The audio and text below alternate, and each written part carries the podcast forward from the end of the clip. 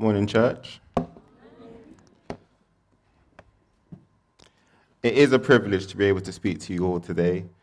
Um, I'm going to be preaching from a Bible, from the Word of God. This is a book that has been telling stories for over 2,000 years. And I'm hearing it now. no, but we've been preaching from the same book for 2,000 years and it hasn't got old yet. And um, there's still life in this book to, to hear. So I'm privileged and it's an honor to be a part of the next chapter of the, the kingdom here today. Because it's going to be open today, it's going to be open next week until Jesus comes back, and we're going to be learning. So I'm just going to pray for us a simple prayer. Lord, we thank you that we are able to be free to worship you, to read from your word with liberation. We know that there's some parts in the world where, where your Bible's open, it's a very dangerous thing. It's very challenging to be a Christian in certain areas. But right now in England, we have the freedom to worship you freely.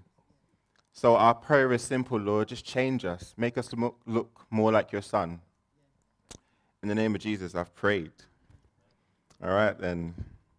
This is interesting. I don't know how many of you have actually been up here, but like you can all see me, but I can, I can see all your faces very clearly. I can see your facial expressions. Some of you are like proud mums, like, and some of you are like thinking about dinner already.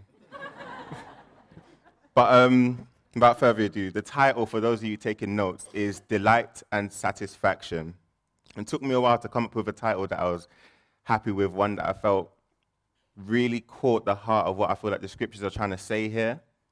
But I feel like delight, delight and satisfaction captures it well. And we get that from the base scripture of today, which is Matthew chapter 13, verses 44 to 46. I'm reading from the New King James. Matthew chapter 30, 13, verses 44 to 46. It's a parable that Jesus is telling his disciples. Um, Jesus was teaching a multitude, and then his disciples came to him in another location where they could talk to him properly. And Jesus starts telling them what he sees the kingdom as. Okay the words of Jesus to his disciples. The kingdom of heaven is like treasure hidden in a field, which a man found and hid. And for his joy over it, he goes and sells everything he has and buys that field. And again, the kingdom of heaven is like a merchant seeking beautiful pearls, who, when he found one pearl of great price, went and sold all he had and bought it. Hey, drink of water, please. In many ways, parables are like proverbs. They're these metaphorical devices used to convey a truth, some kind of moral lesson or principle that informs our reality. And the essence of this parable was two, two stories of one person being in a field searching and coming across something so precious, so uniquely valuable, that in a moment they recognize and are convinced without a second's doubt or hesitation to think, is this the right decision or not? They are like, I need to get this any means necessary. And they sell all they have, give up all they own to acquire this one thing. And although this is a parable about a man seeing or finding a treasure or pearl with great value, the actual intent of the parable is focused on the man's reaction, not the actual valuation of the parable. Give me a second. That's all right.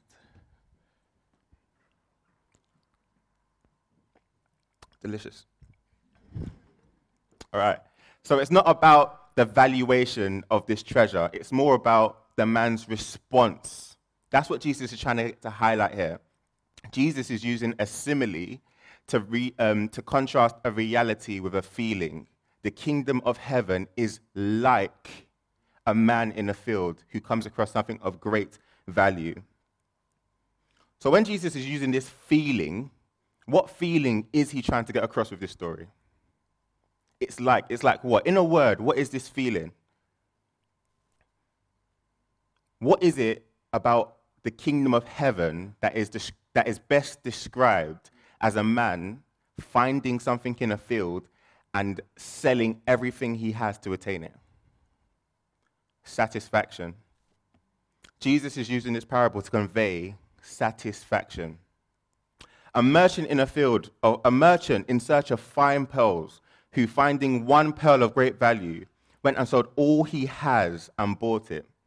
Somehow, this merchant, an expert in finer things, someone who's dedicated his life to accumulating things, possessions, sees something in a field that serves as a remedy for something that's been plaguing mankind since the beginning of time dissatisfaction. If you see a baby crying, what's the first thing you do? Here you go. Whatever's in your hand, you just give it to the baby. It stops crying. And then you back away. And in a moment of pure inexperience, you bring your phone out your pocket, and what does the baby do? I want this. Give me that. I want what's in your hand. The baby can't articulate that it's now dissatisfied with whatever's in its hand and it wants something new, but that's what we know has happened. It's lost interest in whatever you gave it before, and now it's like, I'm on to the next thing. Give me more, give me more. And that's not a problem or issue that goes away with age. In fact, as we mature, it develops with us. How many of you remember first getting the iPhone 6? Do you remember when you was showing off to your friends, my phone can do this, your phone can't do this? Look at the quality of the pictures. And then the minute the Apple released the advert for iPhone 7, it was like, exactly like the baby. And then you get it and you're showing off again, and then the iPhone 8 comes out. In fact, it's almost as if the world, the economy of the whole world, is built on us being dissatisfied. Companies spend billions on marketing every year to put adverts on TV to make you buy stuff based on your dissatisfaction. Go home and turn on the TV. What's the first thing you'll see? Some advert where some guy is driving like a Ritiki car and he's like, timid and he's embarrassed. And then in the distance, there's this guy, you know, chiseled, cheekbones can cut glass, and he's just like, brings out a key from his pocket, presses a button, the key, the car drives to him itself, opens the door, and he's just so happy. And then some voice comes in and says, You want to be happy, you want to be satisfied, then you need this car. Some guy without a watch. What's the time? Anybody got the time? And then some guy with a Rolex is like, Pardon? Oh, it's just 5.30. And it's just like, it's ridiculous, but that's our reality. That's the human condition. The world is almost revolving and based around our dissatisfaction, our capacity to not be satisfied. So, as I read this parable about a merchant, a man who's an expert in finer things, finding something that deals with this problem, satisfaction, find something that is so precious so valuable, he gives up everything he's ever accumulated to get this one thing. I have to take a step back and acknowledge Jesus is making some bold claims here about the kingdom. Well, the question, it begs the question what do we think will satisfy us? What is it about our lives that we think cures the mundane? What do we think will help us with our discontentment or make us happy? What are we always talking about? If I just had this thing, if I just had a different job, if I just lost weight, if I, if I, if I. You see, the problem with us is, and our dissatisfaction is we're constantly putting our stock in things that were never de- God never designed to satisfy us. We all have an awareness, this innate kind of subconscious tugging in our hearts that tells us this, this can't be it. There's something more. Unfortunately, we translate that into things and possessions. And if I just had this, if this just happened, I would be satisfied. See, I'm a footwear guy. If you ever wanted to buy me a gift, let me help you out now. It's trainers. Probably Nike, probably Adidas, nothing else. I love trainers. I remember when I I saved up enough of my own money to get my first pair of trainers in the box. I remember I put it under my bed and I went to sleep. I couldn't sleep. I was tussling and turning. I'll get the box out, look at the trainers, just bring them out, and just like, like two living babies, I'd wash them and they wasn't even dirty. I would obsess over these trainers. Long story short, I'm saying I know what it's like to be precious about something. I know what it's like to look at something and be like, yes, I have this thing. But have we ever been able to look at the gospel, been able to look at the kingdom of heaven, and have the same attitude of preciousness, of satisfaction? With this parable, Jesus is looking at me bold in the face and saying, Sanya, the things that you cling to, the things that rock your world, are you sure of these? It's almost as if like he's accusing me of like mild Stockholm syndrome. Stockholm syndrome is where you become obsessed or in love with something that abuses or constantly lets you down. So when I chase trainers and when I constantly go to these things I know fail to satisfy me and fall in love with them and consistently pursue these things that are always letting me down, it's a form of Stockholm syndrome. When I constantly go to these things, whatever it may be, for me it was trainers, maybe for some it could be cars, it could be houses. You fill in the blanks. Being liked, money, sex, all of these things that we constantly crave and think satisfy, but always, always fail to give lasting satisfaction. Someone who craves money, what do they, when they get money, what do they want? More money. If you crave being liked, what do you want? What do you want?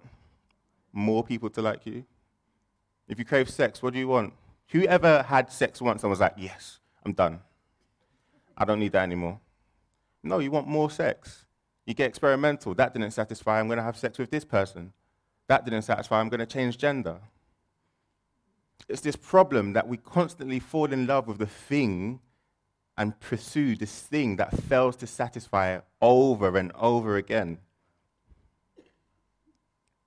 What do I wake up in the morning and am I driven by? What am I waking up and constantly wanting more of?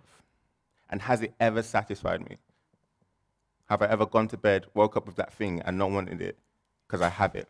Or am I constantly seeking the same thing that fails to satisfy?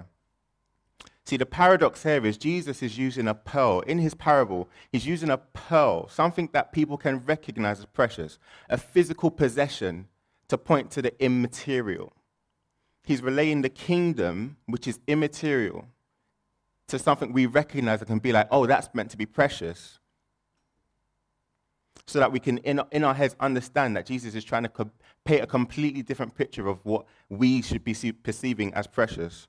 Have you ever looked at the gospel? Have you ever ever read the Bible, the good news of Jesus, and thought, this is precious. I am satisfied in my soul, like the way you would your physical possessions or things you've ever craved? Has it ever met you with that same satisfaction, with that same desire in the morning to just, I want to know you more, Lord?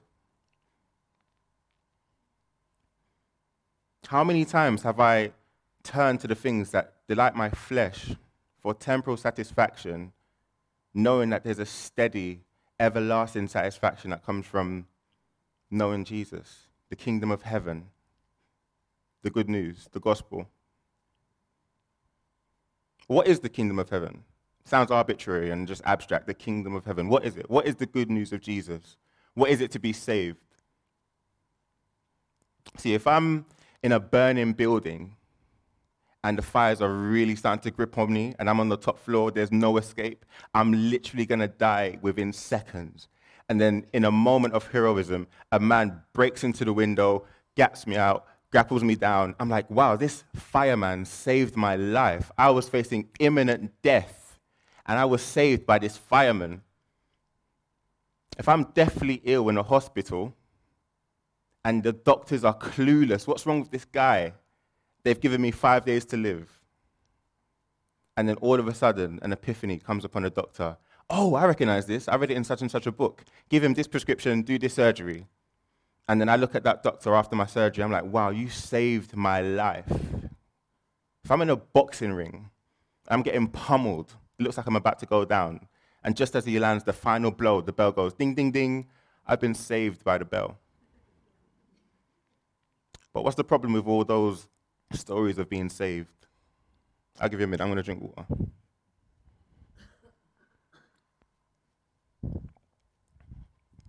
They saved my life, but I'm going to die again. The fireman saved my life, but I can go home. On my way home, I can get hit by a car. I could die of old age. The doctor saved my life, but he didn't give me medicine that made me immortal. I'll be in that hospital again. So when the Bible talks about being saved, what is this salvation that the Bible talks about? What is the difference the Bible talks about when it says you can be saved? See, Jesus saves us from sin. Jesus saves us from hell into a reconciliation with God. You see, in my natural state, I'm at enmity with God the Father. In my natural state, I'm a sinner. And sin and holiness can't mix, they can't share a space. If my sin is darkness, God's holiness is light. If this room didn't have the lights on, darkness would be abound. The minute the light comes on, darkness has to leave. And God's holiness is ablaze like the sun. Any darkness that comes near it is obliterated. But what Jesus achieved for us on that cross was he died in place of us, giving his, giving his holiness for us in exchange for our sinfulness. In effect, he bought my righteousness, bought my holiness, and gave it to me for free. So that when I approach the Father, I can have relationship and not be I can know the Father. I can get near to him because I have a holiness to approach him with that was afforded to me by Jesus, which is the good news. You see, as I was studying this parable, I started to realize this merchant in the field who's an expert in finding things, looking for something, and he finds a pearl of great value. That's not us. That's not me and you. We don't fit that description. We're not the main story. We're not the main character in this story. Three reasons. One, the kingdom of God can't be bought, it can't be traded for, can't be negotiated. Two, I don't even have anything I can barter and be like, I'll give you this in exchange for the kingdom. All the things I do that are good are really selfish anyway. Like, without God, I cannot please God. So I have nothing that God would find appealing to trade. And three, the kingdom, the good news, what Jesus achieved on the cross for us is free. It's a, it's a gift of God's grace for free. I don't buy it with money. I don't trade for it with things. I don't earn it by having a good moral standard of myself. Oh, I didn't steal today. I didn't swear. I stopped smoking. I, I, I, surely I can trade this for the kingdom. That's not how it works. In this parable, the man in the field is Jesus. And the treasure, it's the church, it's us. And I've got scriptures to prove it. Philippians chapter 2, verses 6 to 8. I'll read it. Jesus, who, though in the form of God, did not count equality with God something to be grasped, but emptied himself by taking the form of a servant being born of the likeness of man and being found in human form, he humbled himself, becoming obedient to the point of death, even death onto a cross. Jesus is represented here the, as the man in the field, as, a ma- as God, the, Jesus, the Son of God, in heaven, with the inheritance of all the riches of heaven, being counted is as equal with God, traded all of that to be born in a manger somewhere. You never read of Jesus here being royalty. He traded everything he has status, wealth, everything even to the point where he traded his own life. He gave his life not just to die, but to die on a cross. If you've read or watched The Passion of the Christ, it gives a picture of how gruesome that death had to be. Tortured and whipped and died. He gave everything in order to have this treasure, the church. Again, Hebrews chapter 12, verse 2 says, Looking to Jesus, the founder and perfecter of our faith, who for the joy that was set before him endured the cross. We read in the parable, the parable that the man with joy in his heart sold everything in order to attain this treasure, this pearl. No moment's hesitation. Is this the right move? Instant joy, instant confidence. I need this. Happily sold all he had. Nothing was sad to let go of. I'm going to miss that. Not a chance. Saw it and was like, everything fails in comparison to this.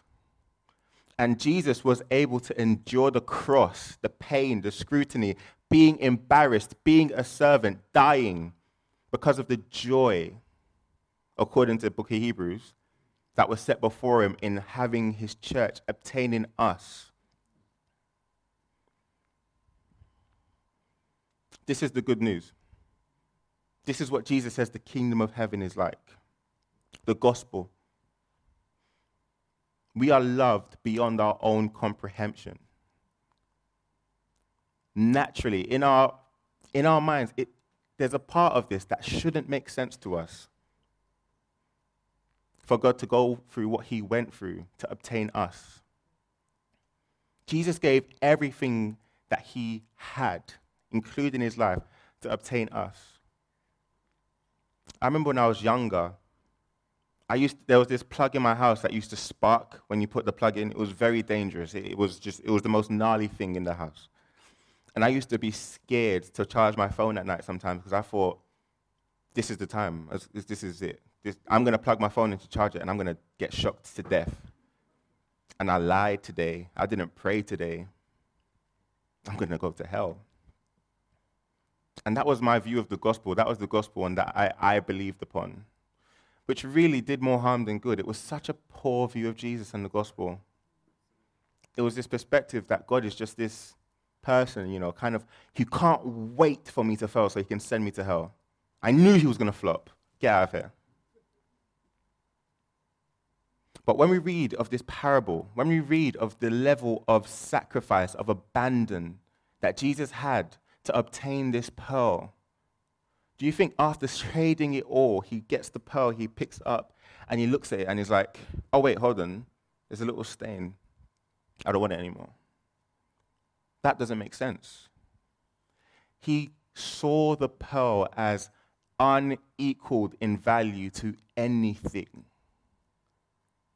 Anything that you have in your life right now that you think God can't love me because of this, consider what Jesus went through to have the church, to have his bride, to have his people, the people he's elected. Do you feel like that one thing, after all he went through to get this church, would stop him from loving it?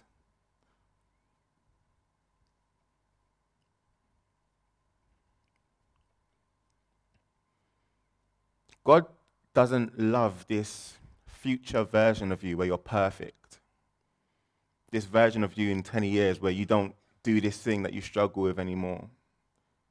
Because we don't earn God's love, we're just loved. God loves you now, He loves your process of sanctification. And I do want to. I do want to say this parable is still about us in that we have to receive this kingdom with our own estimation of abandon. We don't just are loved by God, so we, we relax in our and be um, happy with not being able to change and become more holy for God. We do meet it with our own level of sacrifice. But as we look at ourselves, God loves you now. He loves your process. He's not waiting for you to become perfect before He's like, all right, then now that was worth it. He has no regrets about his, his transaction. What he gave to have you, no regrets. And I just have two questions now. One, is that the gospel which you believed on? Is that the gospel that you allow, allow to satisfy you? This love, this perfect love, steady, established, unchanging, of a man who gave, a person who gave everything to have you. It doesn't change. It's not like physical love where today you know they love you and tomorrow you're questioning it. Is this the gospel in which you believe? Because this gospel satisfies. All the things that you try and get love from that constantly fail you is nothing like the gospel. And two, have you heard of the gospel at all? Because, guys, there is bad news. If you don't believe on Jesus, then this doesn't apply to you. If you haven't got Jesus as your Lord and Savior, um, you're not that pearl. And you will go through that downward spiral of continuing to seek things that fail to satisfy you. But in this parable, there's an open invitation for you to receive this love, to receive this satisfaction.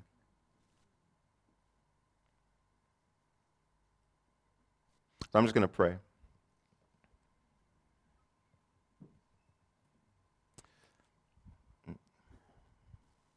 Father, there's so much about your love, there's so much about ourselves that doesn't seem to add up naturally. Your love for us and our perspective of ourselves, we probably think there's so much that uh, is unlovable. But yet you, you stay and you stand with confidence and say, Nope, I gave everything to have this precious pearl, unequaled in value, and I have no regrets about it.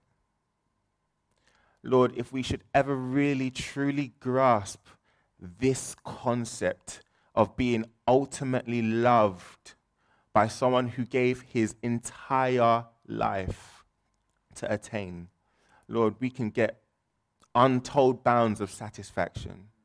There's so much about our lives that would change.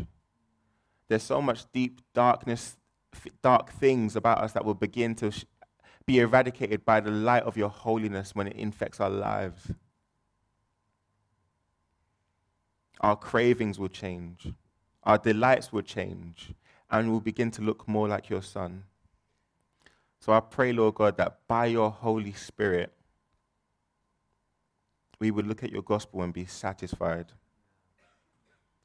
In the name of your Son, I've prayed. Amen.